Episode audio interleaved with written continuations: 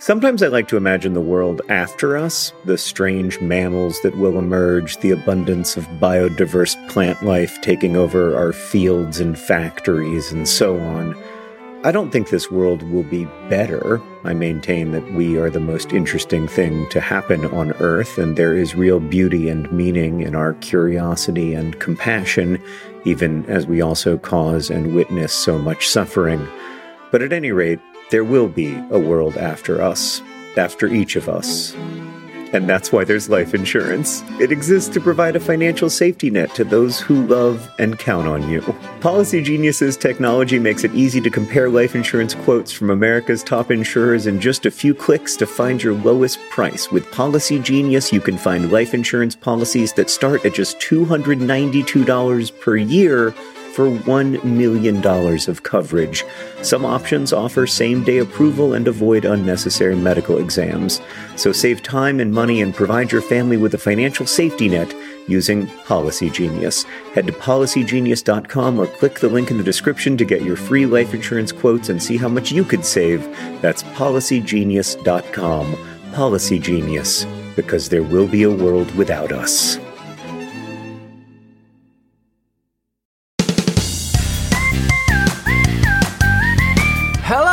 And welcome to Dear Hank and John. Or as I prefer to think of it, Dear John and Hank. It's a comedy podcast where two brothers answer your questions, give you dubious advice, and bring you all of the week's news from both Mars and AFC Wimbledon. John, how are you doing? I mean, wonderful. You know what I did over the weekend, Hank? No. I built a treehouse. I did hear that you were building a treehouse because at one point I called you on the phone and you said, I am building a treehouse right now. Yeah, I built a treehouse with my buddy. Actually, my buddy Alex built the treehouse, but I did a lot of sawing and a fair mm-hmm. amount of drilling and, even probably- a little bit of measuring.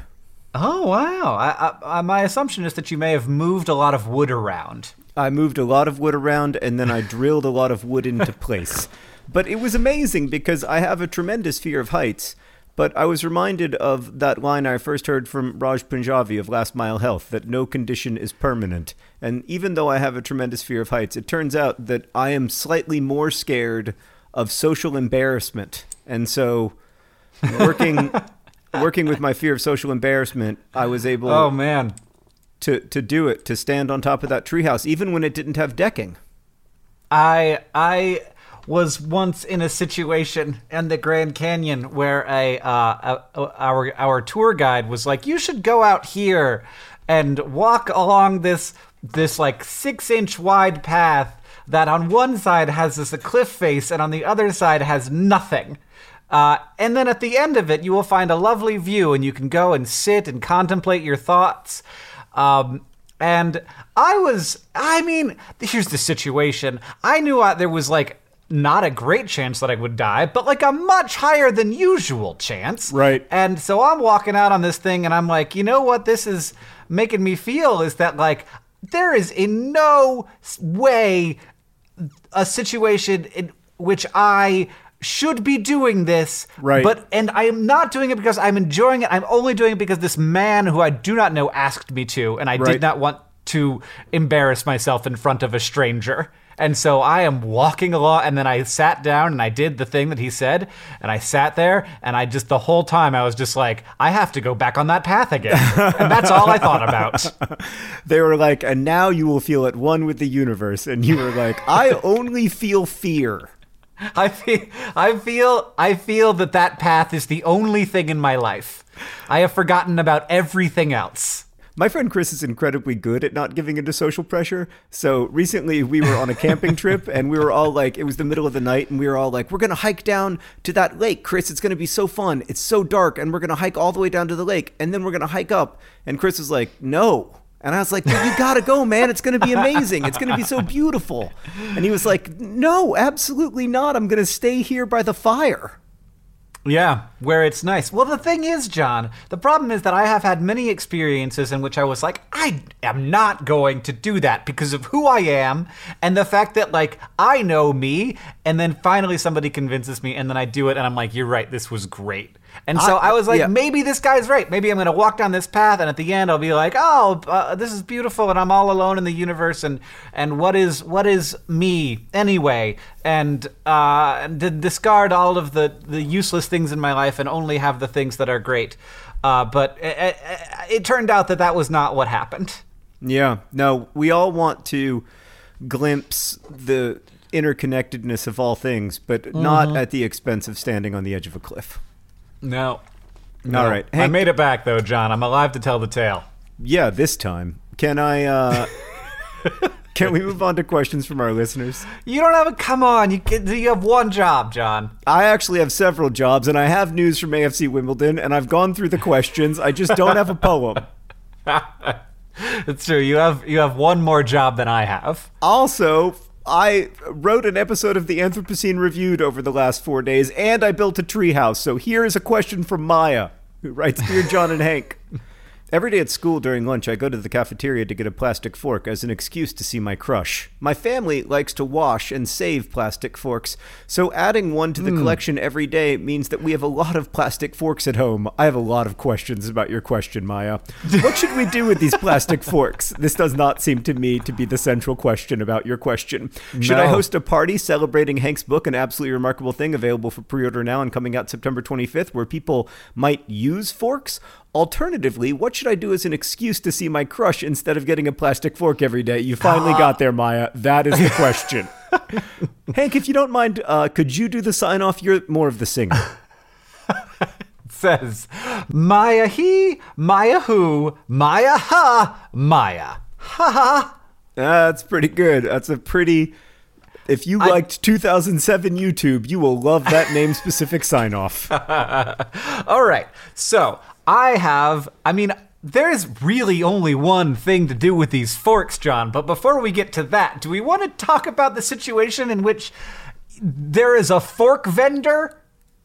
Oh no, I figured vendor? there's a cafeteria where there's plastic forks, plastic spoons, plastic knives. My question is, why does Maya get a plastic fork every day when Maya could be getting a plastic spoon or a plastic knife so that once every three days Maya has a full set mm. of silverware? Mm-hmm. Because what you really want to do, Maya, is get like eight or 12 full sets of silverware that you will eventually use as your family cutlery when you marry your crush. And it will be such a cute story.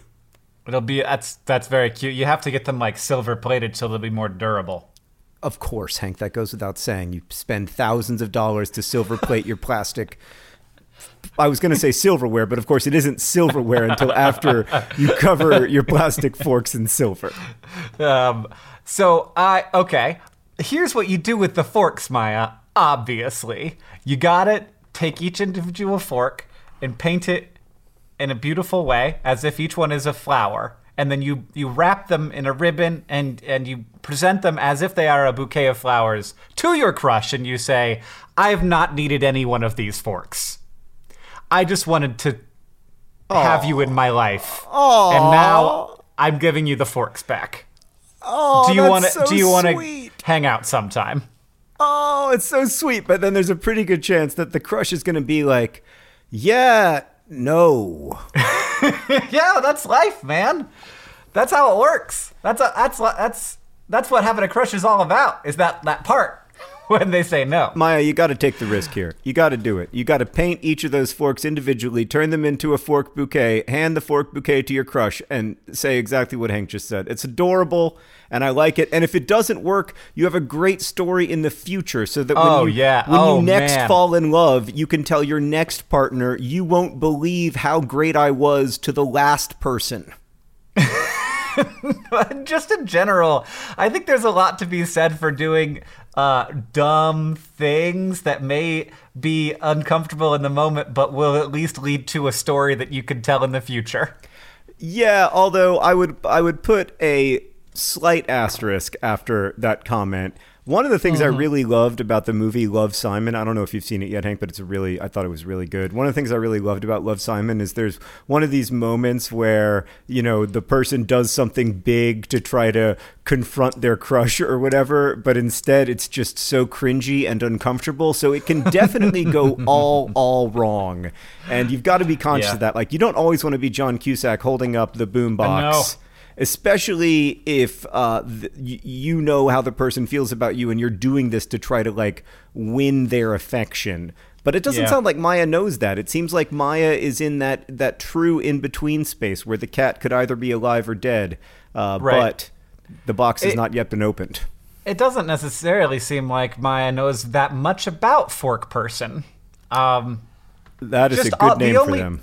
The only per, the only information we've gotten about Fork Person is th- is that they uh, have some authority over forks. Oh, I didn't even think that they had authority over forks. I thought that like Maya had a different lunch period or something or That's a Oh. great question, Hank. What what is going on? That was my first question, and you thought that it wasn't interesting. I take it back. What is ha Why? Why? Sh- uh, It appears that Maya has very intentionally not given us this information. Well, but Maya does say, "What should I do as an excuse to see my crush instead of getting a plastic fork every day?" Like, here's an here's an idea: you could eat at the cafeteria. Why is it a fork? That's Well, a great question. I mean, that's going to be one of the questions for that we don't know the answer to, and that just uh, kind of we have Yeah. to we have to live inside the mystery of, you know, like. Oh, absolutely. Yeah. I mean, you could like you could eventually develop a neural network that's like a thousand times more powerful than the human brain, and all it's going to give you is probabilities of of what thing may have happened, and it's going to be split between a thousand different maybes. So your point, Hank, is that we should take the most powerful neural networks in the world and have them stop playing Go and trying to figure out autonomous driving, which they don't seem to be doing a good job of, and orient them entirely toward figuring out why Maya thinks it is necessary to get a fork from the cafeteria in order to see her crush every day. I mean, at the moment, it feels like we might be using those algorithms for less good things. I don't totally disagree with you. Let's move on to the next question, though. This question comes from Holland, who asks Dear Hank and John, my car has naturally bright headlights, which has its perks, except that people often mistake my lowlights for highlights. I know your car, and I do not like it. Nope. I'll just, I'm going to come right out and say that. My main problem is how they respond. They'll wait till just before they've driven past me and then blast their own headlights to the highest setting. There's only one setting. There's only one other setting. It's the highest one. Yes. They're, they'll, they'll flash, flash you with their brights. What do I do? They don't exactly give me enough time to explain that my headlights are in fact on low. Should I just ignore it? I'm afraid that someday it may catch me off guard so that I accidentally swerve or hurt somebody or myself. Any advice would suffice. I'm at a loss. Holland. Here's the thing, Holland. You're going to need to get a different car. I mean, can you go into the shop and be like, my lights are too bright? Uh, I think that naturally bright headlights is a little bit like saying, I naturally sneeze like this.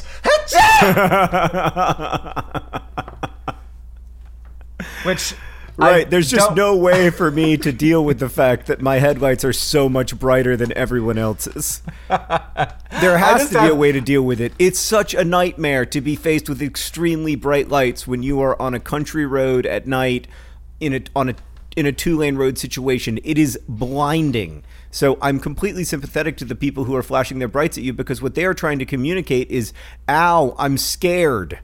Yeah, I can't like turn your brights off. Please turn your bright. I mean, you should not wait until you've just gotten upon them to do it. I don't know. Like I tend to do that from a fair distance, but uh, maybe they. I don't know. I don't know. But it seems like maybe go see uh, maybe go see your dealer and be like, I think my headlights are too bright. Have you ever gotten this complaint before? Because it seems like I'm getting this complaint regularly as I drive a lot on not great roads, which was also included in Holland's question, and I just skipped it. All right, this next question comes from James, who writes Dear John and Hank, it seems like a really crazy time in American politics these days, but it also seems like corruption and scandals and fear and questionable hairstyles have been around for as long as people have been forming societies. It's a really great observation, James, and I would argue maybe good. even before that. So, why does it feel like it's especially significant now? I mean, we're not at war with our neighbors, so I feel kind of like this time pales in comparison to the Civil War, though I suppose that is a pretty high bar to get over. Yeah, I, is it the the case that there was a long period of like 40 years where things were pretty chill? No. Am I making that up? Yes. No, from like Watergate to to the end of Obama Ye, no. I mean, was not pretty chill. no, don't you remember being a kid and having to hide under your desk during drills for how you would respond to a nuclear holocaust? That was a big deal. Yes, then- that was yeah. a big deal. That was very stressful. The Cold War was weird and super intense right up until 1990. It was pretty. I mean, I don't uh, look. Were things this weird? No, things are very weird right now, and I, I thi- think there is yeah. a legitimate cause for concern.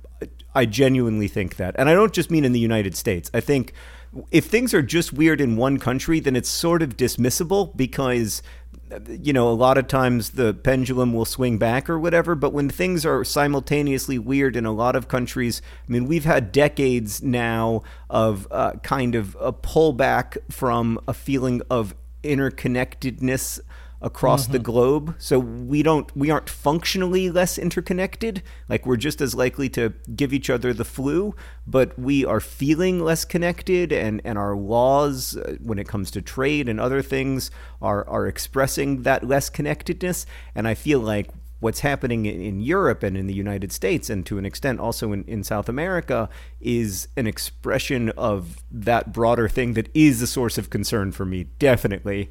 But I also think it is nothing like a civil war. It is nothing like World War II. It is nothing like World War One. Uh, it's certainly nothing like you know 1848 or the late 18th century. There, this is a weird time, and I don't want to minimize it, but it's not the weirdest time, even of the last hundred years, or even Yeah. of the last 50 years. And James, I do like that you called attention to the fact that people have had weird haircuts oh forever. Yep. And and I don't know that we sh- like I do not really think that it's a good idea to focus on the physical appearance of your political enemies in the, these conversations. I know that it's fun, but it does not seem to help.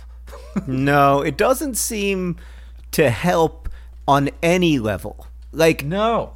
it seems very counterproductive on every level. Like, it makes people listen to you less, but it also makes people feel less human. So it seems to not accomplish either of the. Whatever. I, enough politics, Hank. We're moving on. All right, we're moving on to another question. Uh, and this question is from Andy, who asks Dear Hank and John, I overheard this question in the cafe at work a few weeks ago, and I've been thinking about it ever since. So, matter can neither be created nor destroyed, right? And there are six billion more people on the earth than there were when Alexander Hamilton first rap battled Thomas Jefferson, right? So that means there's a lot less of something. What is it? This question's making me raggedy, Andy. No, it's good. That's a good name specific sign off. What what was it, John? What was all that stuff? All of that stuff was a- atoms. it, was, it was like sandwiches and um, ravioli. Yeah. And now it's humans. Now it's humans. Right. There's this uh this uh there was a uh, uh It's like research. If somebody said like, "Oh, I, I used to weigh 68 pounds, but now I weigh 70 pounds, but matter can't be created or destroyed," how could this have happened? How could it have happened? um, so there is a very interesting graph that I found. Uh, it's called the cumulative biosphere pools over giga years of time, and uh, so this goes this goes back pretty much to the beginning of the Earth, and also stretches on for a, a, a like a about a billion years after now, which makes this graph somewhat terrifying because at a billion and a half years after now, nothing's left. Uh, so I don't know exactly how Well- they sketched that out, but that's that's what they've that's what they've calculated. So according to this, a billion and a half years from now, there there is no more living m- mass, but biomass. Uh, is, is the sort of measure of how much living stuff there is on the earth at any given point. And right now that's split roughly equally between uh, prokaryotes, uh, single-celled prokaryotes, um, single-celled eukaryotes, and then multi-celled animals like ants and us.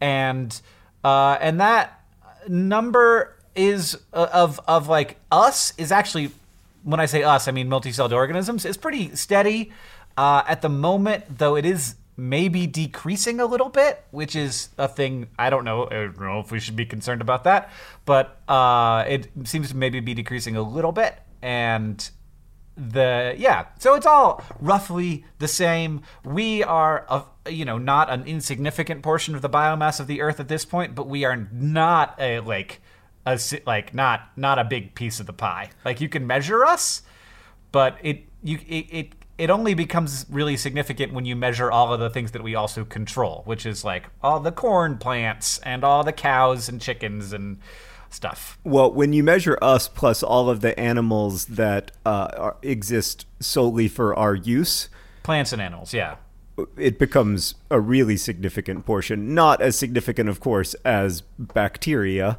but significant. Oh yeah. Yeah, we control a great deal of the multicellular biosphere of Earth. Yeah, although let's be clear, bacteria control us. So who's really in charge? It's all a system, John. None of us can exist without without the others. We need to understand our interconnectedness, which is why we have to walk out on very scary paths to the edge of the Grand Canyon uh, to see. I don't know, man. How do how do we imagine ourselves correctly as interconnected as we are? I don't I don't have any great suggestions for you.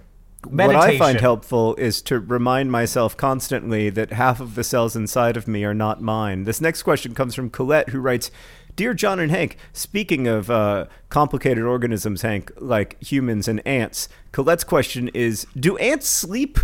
If so, do they just stop in the Oh. middle of some grass and sleep? Do they have designated sleeping places? Do they have bedtimes? Seeking answers, Colette. Hank, I thought you might be able to answer this question because you, of course, are known to be the world's biggest super fan of an ant colony's YouTube channel. if you want to check out Ants Canada, youtube.com slash Ants Canada. Ants do kind of sleep. Um, like a lot of animals, they, they don't sleep kind of in the way that we do, uh, but insects do have like a cyc- like basically a pattern of cycling through resting periods. Um, and like there it, it appears may, eh, that they uh, do only sleep for a very short amount of time. So, like eight minutes every 12 hours, according to a 1983 study. So, that's Well, weird. a, a lot could have changed among ants, though, in the last 35 years, you know? It's true. It's true. We sleep a lot less now than we used to, so maybe ants are staying up later. You think uh, watching, ants- watching a lot of Netflix? They're Right. just scrolling on their phones. Yeah. You know. Just like going through ant Twitter and feeling at the same time energized and horrified and small and useless but unable to stop scrolling. It's a hard life for an ant. Yeah, it's it's weird to think about how you measure whether an ant is asleep or not. So what they did is they basically measured how much their antenna moved, which they mm. took as a surrogate for how like active they were in observing their environment. But I don't know, like what if it's like rapid antenna movement sleep? Right. Great point, Hank. What if they're dreaming? Yeah, About and they're an- just like sniffing in their dreams. I'm going to confess that I have not read the majority of Ant Man comics, but if one of Ant Man's superpowers is not that he only has to sleep eight minutes every 12 hours, they are missing a huge opportunity narratively. Yeah. Ah, yes. Um, it. Uh, so I, in continuing to read this, it also turns out that they studied the brain waves Oh of my the God. ants. Oh my god! Which god. I don't- they like, put him in a exactly tiny little even- MRI machine. Do do ants even have brains? They don't really. They have like enlarged nerve endings at the the end of the spinal cord, like barely. Yeah, right now Oh. there's an alien species doing an advice podcast about humans. And one of them said, Do humans even have brains, really? Stop. Aliens, stop watching us. Stop listening. Stop paying attention. We're Go real do your own things. We- we don't need to be monitored by you. We have souls. With, according to our books, at least. Yeah, no, we feel it on the inside, aliens. We feel real. And they're like, yeah, no, we get that you feel like you feel real. They're like, "Oh yeah, no, that's what that's what's so cute about you guys." That's why we like watching so much. This next question comes from Johan, I think. Dear Hank and John, why, John, is there still no paperback version of Turtles All the Way Down available? Hank's book is even pre orderable as paperback, so I cannot accept, oh, books will always come out as hardcover first, you just have to wait as an answer. It Hank's book should not be available No, for pre-order I as don't think that, that yeah, I don't think that that is a thing. It sure better not be because I make way less money per book of the paperbacks. Yeah, that's the short reason, Johan, uh, is that hardcover books are more expensive and Mm-hmm. they mean that the author makes more money and the publisher makes more money. But I think in the case of it's really that the author makes more money. I, I think the author makes kind of the plurality or majority of their money in hardcover usually. Yeah. That's not always the case. It depends on the book, depends on the author. But the reason hardcover books exist is because you know authors get like two or three dollars a book instead of a number of cents. Yeah. Yeah. Um, and uh, please email us to let me know where you saw uh, the availability of a, of a paperback pre order for my book. You may have just seen a discounted uh, edition, uh, but I don't know. I would be concerned about that. Yeah, I'm sorry that it takes a long time for paperbacks to come out. It is a, it is kind of an unfortunate function of the way that publishing has figured out to survive um, in the current the current landscape. And in a lot of cases, paperbacks are taking even longer to come out than they used to. But uh, yeah, once they're out, they're out forever. So that's the good news. I don't know how long you'll have to wait until there is a paperback of Turtles All the Way Down. I'm sorry that you don't, but it's man, it's eleven dollars. yeah, for a for a hardcover, it's very cheap. Yeah. Um, yeah. It's available And- right now for like eleven dollars with free well, shipping. also, if if you don't, I mean, hopefully wherever you are, there are libraries. Maybe there aren't, but um, but that is, you know, there are there is always the library. yeah, which- absolutely.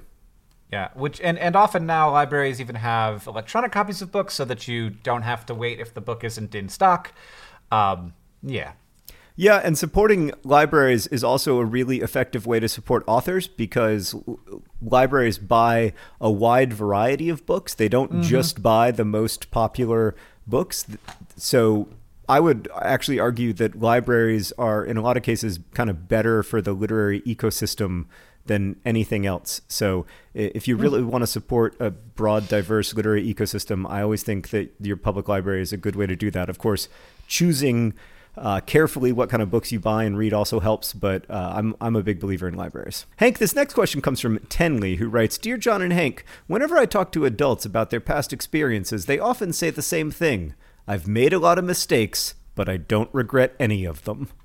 At what point does this at what point does one acquire this mindset?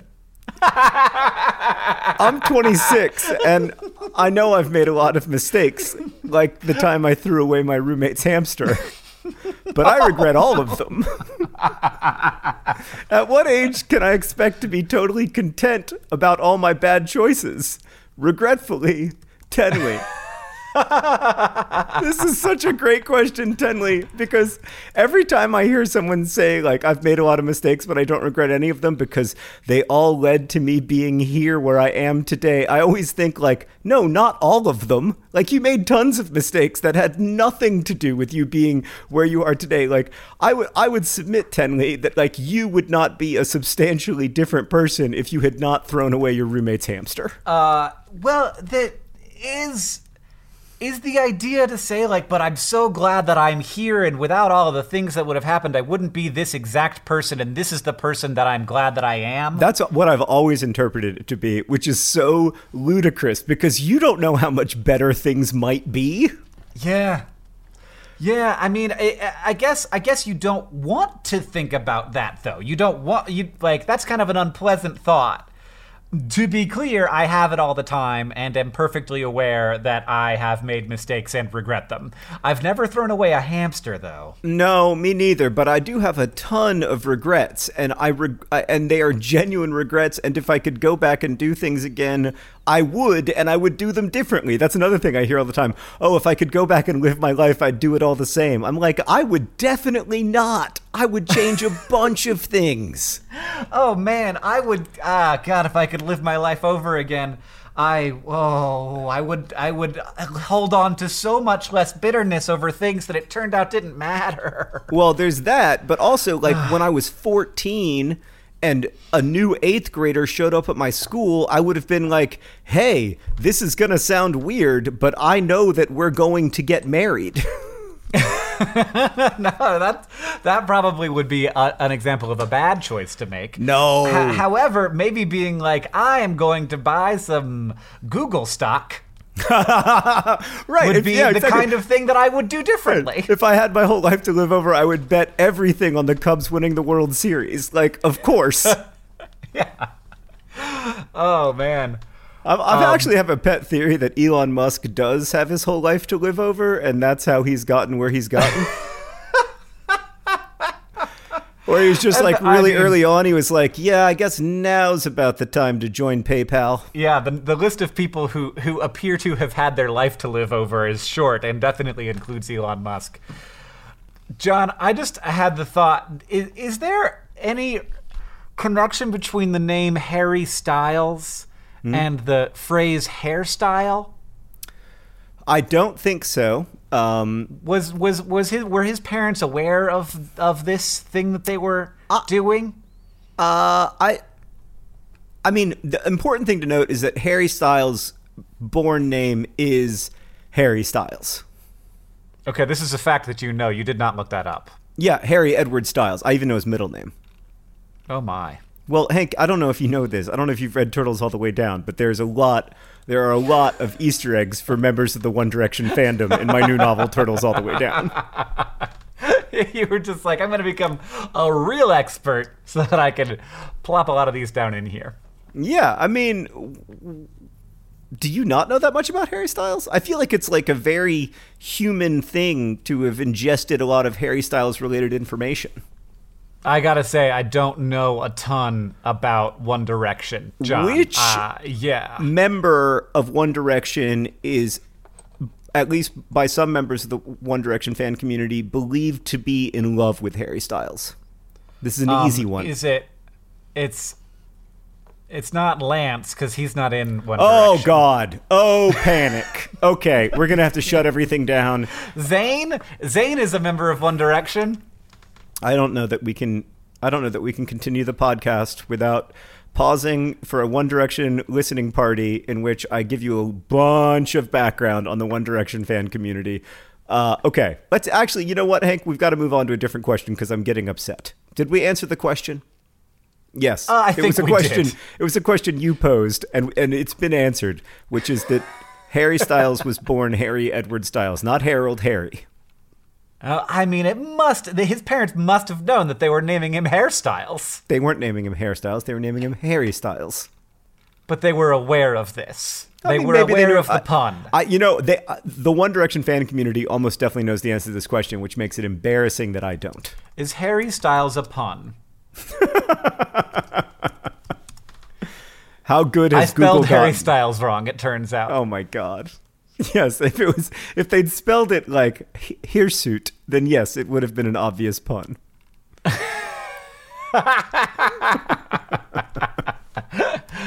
Uh, there is. This is just a list of. Oh my god! It's it's called puns about Harry Styles.tumblr.com. Anyway, Hank, that reminds me that today's podcast is brought to you by Tumblr. Tumblr. oh. Dot dot dot. This podcast is also brought to you by forkbouquets.com. forkbouquets.com, providing forks for your crushes. And today's podcast is also brought to you by Regrets. Regrets. I think it is appropriate to have some. Just some. And finally, today is brought to you by historically bad hairstyles. Not historically bad Harry styles, but historically bad hairstyles, of which there have been a number. Today's podcast is also sponsored by uh, two podcasts that Hank and I have been working on. First, uh, you might enjoy the Anthropocene Reviewed if you like Dear Hank and John. I actually don't know that that's true, but uh, I make a podcast called The Anthropocene Reviewed in which I review different facets of the human centered planet on a five star scale. There are two episodes now. A third episode uh, will be coming quite soon. Uh, it'll be about Hank. My new episode is about the plant species Kentucky bluegrass and the practice of Googling strangers. I do like the Anthropocene Reviewed very much, John. It is a well structured, fascinating podcast, and it's a quick listen as well, which is always often nice when I'm uh, doing some specific task that's going to take about 20 or 30 minutes. Well, thank you. I should also say that this next episode is going to be uh, incredibly sad. So if you like well, your sa- podcast sad, you've found a new home in the Anthropocene Reviewed. I'm, I'm ready. Uh, this podcast is also brought to you by my podcast with my wife, Delete This, in which Catherine and I go through my Twitter feed eh, over the last week in an attempt to sort of like redigest and understand the tremendous amount of things that have happened in the last week. Things happen very fast these days, but also to analyze the way in which we interact with the social internet and whether or not that is healthy. Uh, and it's great to have Catherine there for that as a person who is not super involved in the social internet and so can uh, tell me how much all of this is bad and I am doing it wrong. This episode of Dear Hank and John is brought to you by ZocDoc. Look, there are, I think it's fair to say, some imperfections in the American healthcare system, but there are ways that it actually has recently gotten easier. I don't compromise on a lot of things, but I do not love feeling like I can't find the right doctor for me. And I've gotten very lucky that I have found some good doctors for me. When it comes to your health, there shouldn't be compromise. Don't go back to that one doctor who uses your appointment to catch up on the latest headlines slash their family group chat slash their crossword puzzles just because they're available right now or they happen to take your insurance. Instead, like you, do, you don't have to keep going back to a doctor who you don't like. You can check out ZocDoc, a place where you can find and book doctors who make you feel comfortable, who listen to you, who prioritize your health and you can search by location, availability, and insurance type. So literally no compromises. Because with ZocDoc, you've got more options than you think.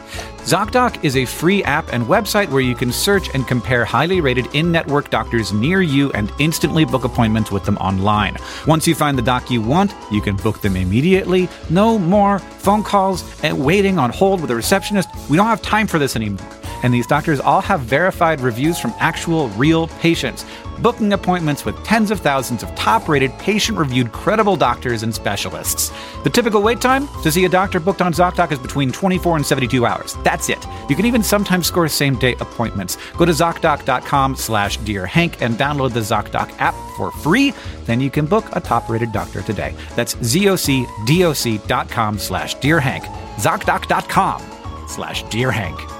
Every time I know it's coming, and I'm like, I'm gonna have to say doc, ZocDoc.com right now, aren't I?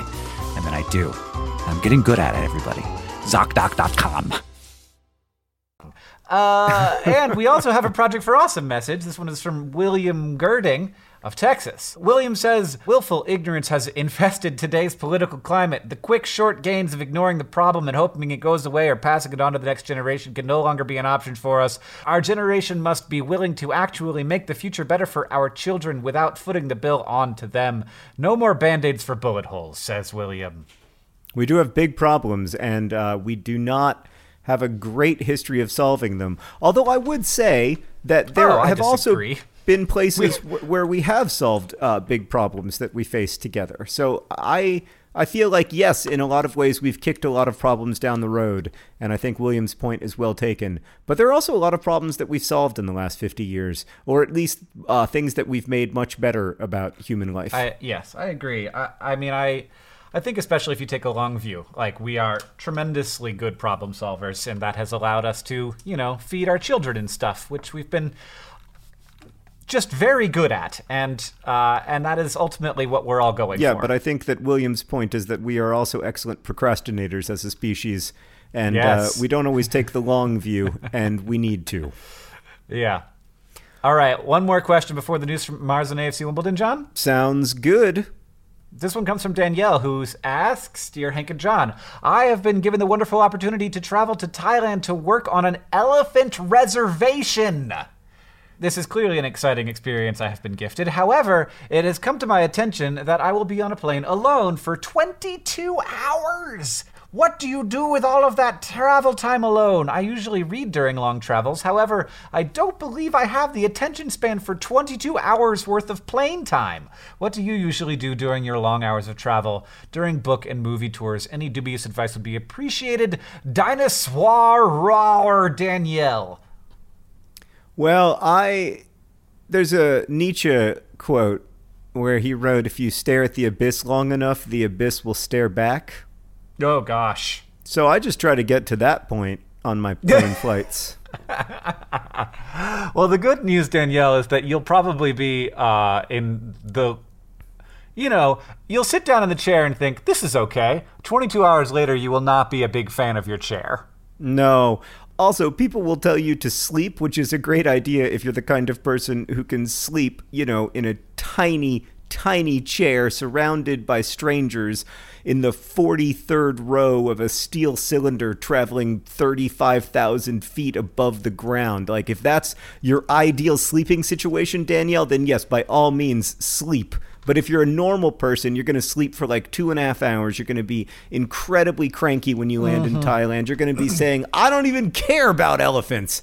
But then you just got to like get an afternoon nap, let yourself Yeah. adjust to your new reality, which is that your body does not know what time it is. Lean into that experience and uh, enjoy your time there because the other thing is that you got 22 hours coming home.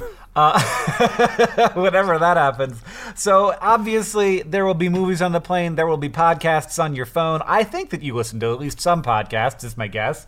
Um, there will be a Is lot Is it a good fi- idea to, to listen to 22 consecutive episodes of Dear Hank and John on a plane trip to Thailand? I mean, Because it here's might the situation. I will often either listen to a book I've already listened to or listen to podcasts I've already listened to. So it's okay in my completely harebrained state to just waffle back and forth between sleep and awake and not really know because it's very hard to not sleep, but it's very hard to sleep for very long. Right. And so I like to listen to some media that I've already listened to or watch something that I've already seen. So I'm not like getting caught up in the story too much. Right. I would almost try to listen to something new. I honestly, Danielle, when I get on a plane, I try to get on the plane with a, a huge variety of potential entertainments because I don't know what future me is going to feel like. If future me wants to watch a movie, then I try to have a movie loaded on my iPad or my computer. If future me wants to listen to a podcast, I try to have like both familiar ones and new ones downloaded.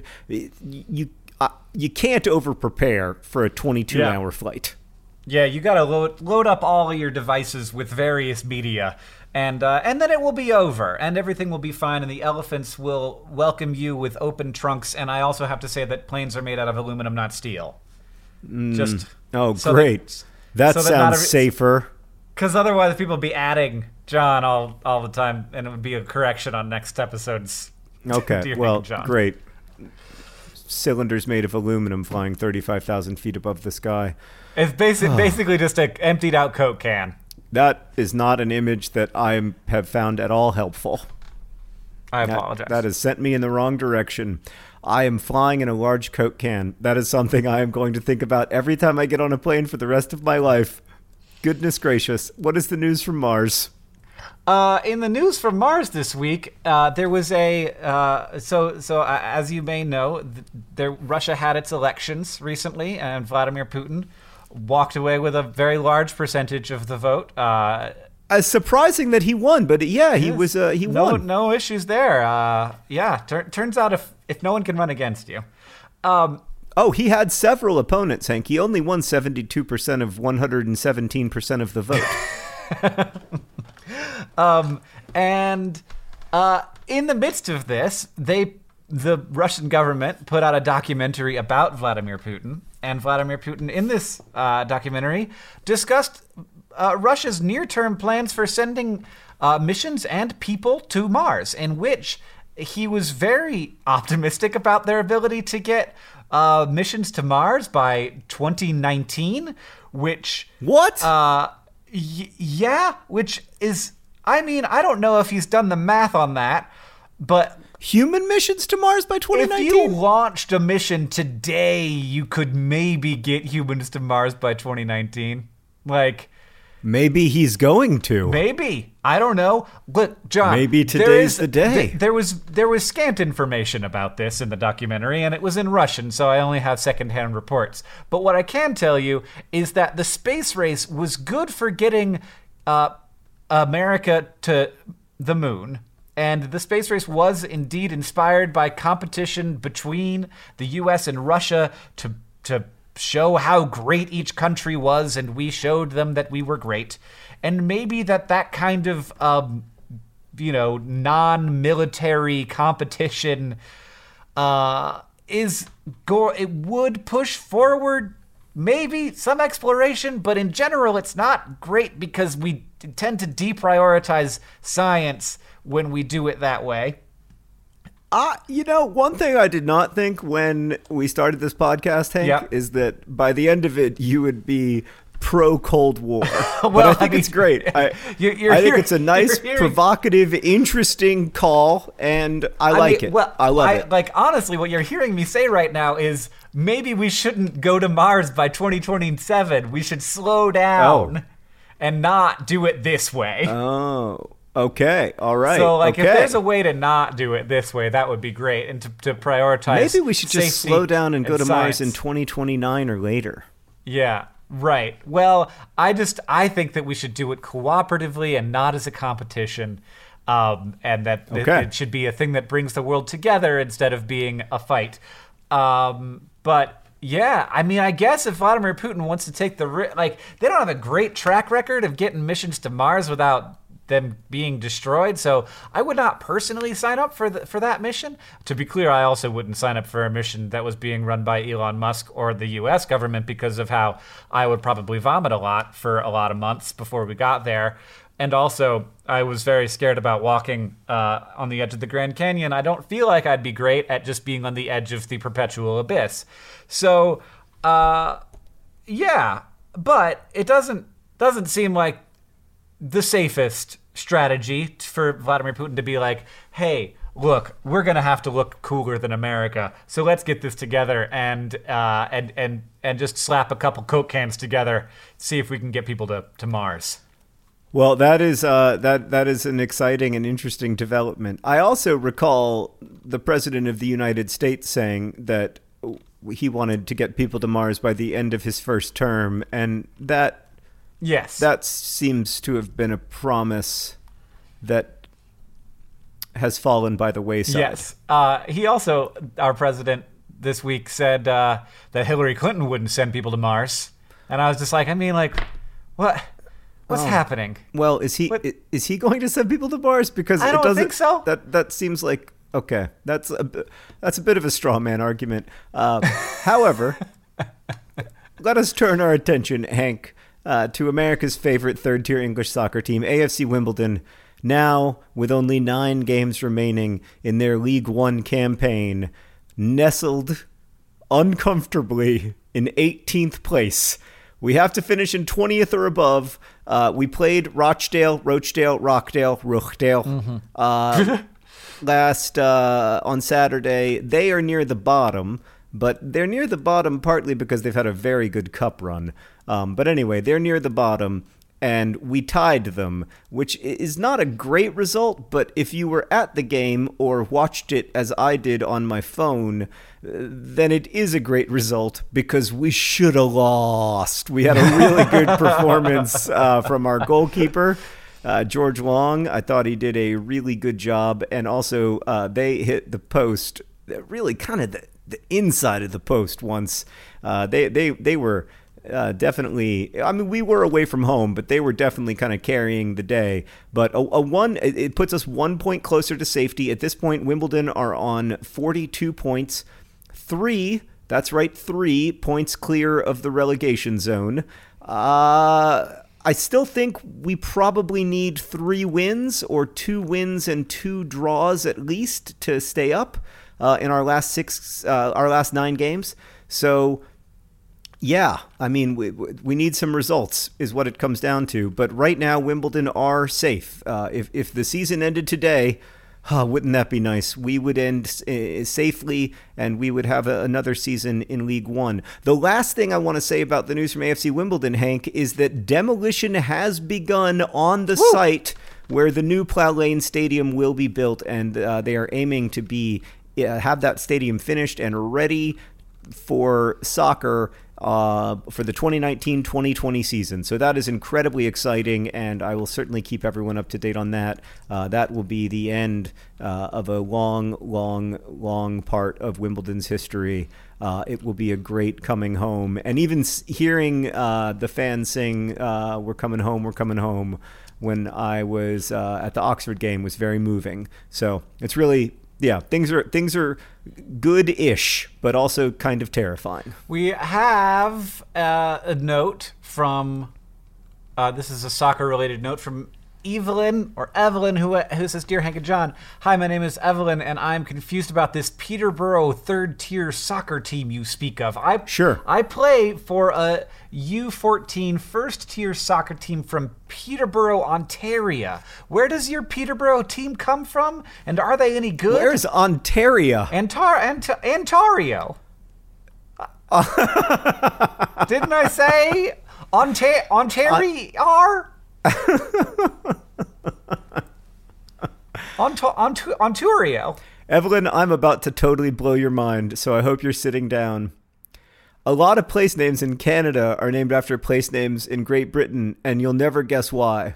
It's because the Queen's on your money, man. You got the Queen on your money. Uh, yeah, I mean, Evelyn, you have Queen Elizabeth II on your money. Peterborough is also a town in uh, the great nation of I can, I can never remember if it's England or Great Britain. I don't like to offend those people, and they're very persnickety about which is which. Mm-hmm. Well, it's it's definitely in Great Britain. It's also in England. Can- Evelyn, the important thing is that Canada is a colony of England, and that is why you live in a town called Peterborough. John, do you know where Peterborough got its name? Uh, yes. I don't. I've got a guess. I've got a guess. I is it from the Apostle Peter? I don't. I don't know, oh, John. Don't know. I, I was just. Great. I just wondered if you knew the answer.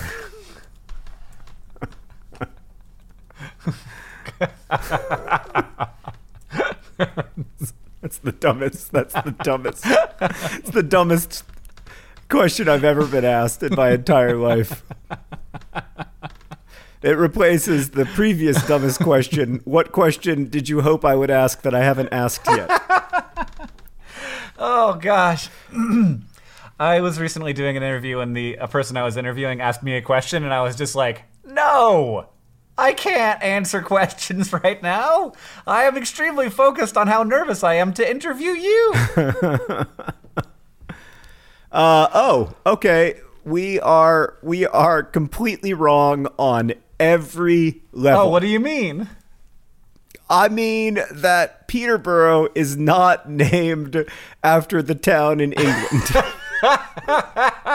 it's just convergent name evolution. It's named after Peter Robinson, an early Canadian politician who oversaw the first major immigration to the area.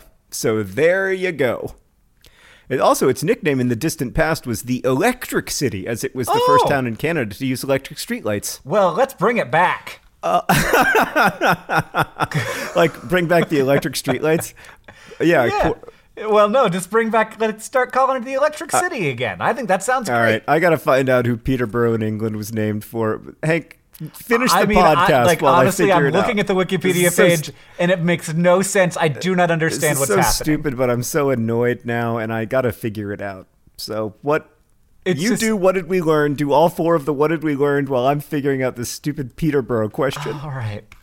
So what did we learn today, John? Well, Hank, we learned that Harry Styles is named Harry Edward Styles and may or may not have been a pun that Harry Styles' parents were playing on him. We also n- learned that there are some fork people, and some fork people are cute, and we don't know why they have so many forks. But also, some people save their plastic forks, which is not something that I do. I throw them away every time. Though I was at the frozen yogurt place yesterday, and the people asked the people at the frozen yogurt place if they washed the spoons to reuse, and they were like, no. And then they all took their spoons with them, which I guess so. You're not the only one, Maya. We also learned that uh, John and I have regrets, and that's normal. Uh, but we never threw away anybody's hamster. And finally,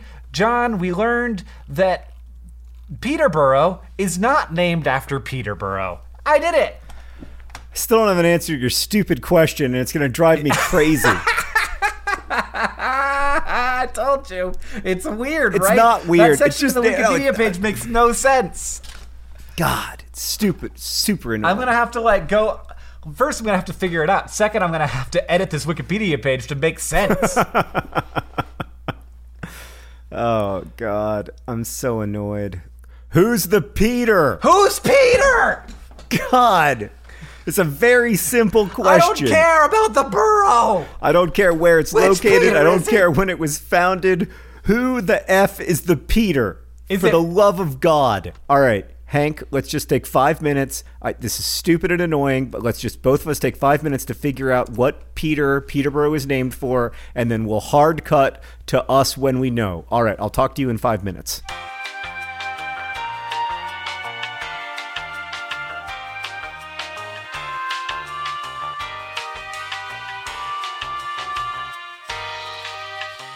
Ah, yes. Okay, what'd you get? In honor of the saint to who it was dedicated. This is from a Google Books result. In 970, however, some bishop of Winchester restored it by the assistance of Edgar and his queen, and from Medehampstead, its name was changed to Gildenburg, Golden City, for its riches, and again from that to Peterborough in honor of the saint to whom it was dedicated. So there we go at last. That better be the answer. I'm not digging any deeper. It's in a book, John. It's gotta be real. It's not even a website.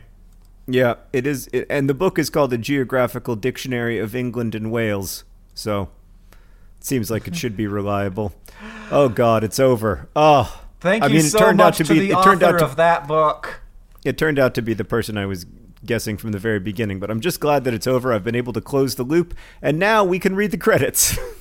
This podcast is edited by Nicholas Jenkins. It's produced by Rosianna Halse Rojas and Sheridan Gibson. Our head of community and communications is Victoria Bongiorno. that was a very weird noise. What, my giggle? Yeah, it, just because it came in like our head of community, you were like our head of just, community and I'm still still laughing about you being all weird about Peterborough. I, I, I wasn't weird about it. I just needed to answer the question before we could move on. Uh, the, the music that you're hearing right now and the beginning of the podcast and during This Week at Ryan's, which is available to our Patreon patrons who give over $5 a month. Uh, it's our dumb podcast where we try to stump each other about people not named Ryan. Uh, you can get it and love it, and I love all of you who love it. Um, is available at patreon.com slash dear Hank and John. You can send us questions at hankandjohn at gmail.com. It's also, you can do that on Twitter. I'm Hank Green, John and John. John is John Green. And as they say in our Wait, hometown. wait, wait. Two things. First off, I don't think you ever said the name of our head of community and communications, which, which is Victoria Bongiorno. And also, I don't think you ever said that the music that we were listening to, that we're, we're presumably still listening to, uh, is, is I did, by I did that part. I no, did that you part. Never said you never said Gunnarolla. I'm positive. Oh, you're right. I didn't get to that part. Man. Thanks for listening, and as they say in our hometown, don't, forget, to be, awesome. awesome.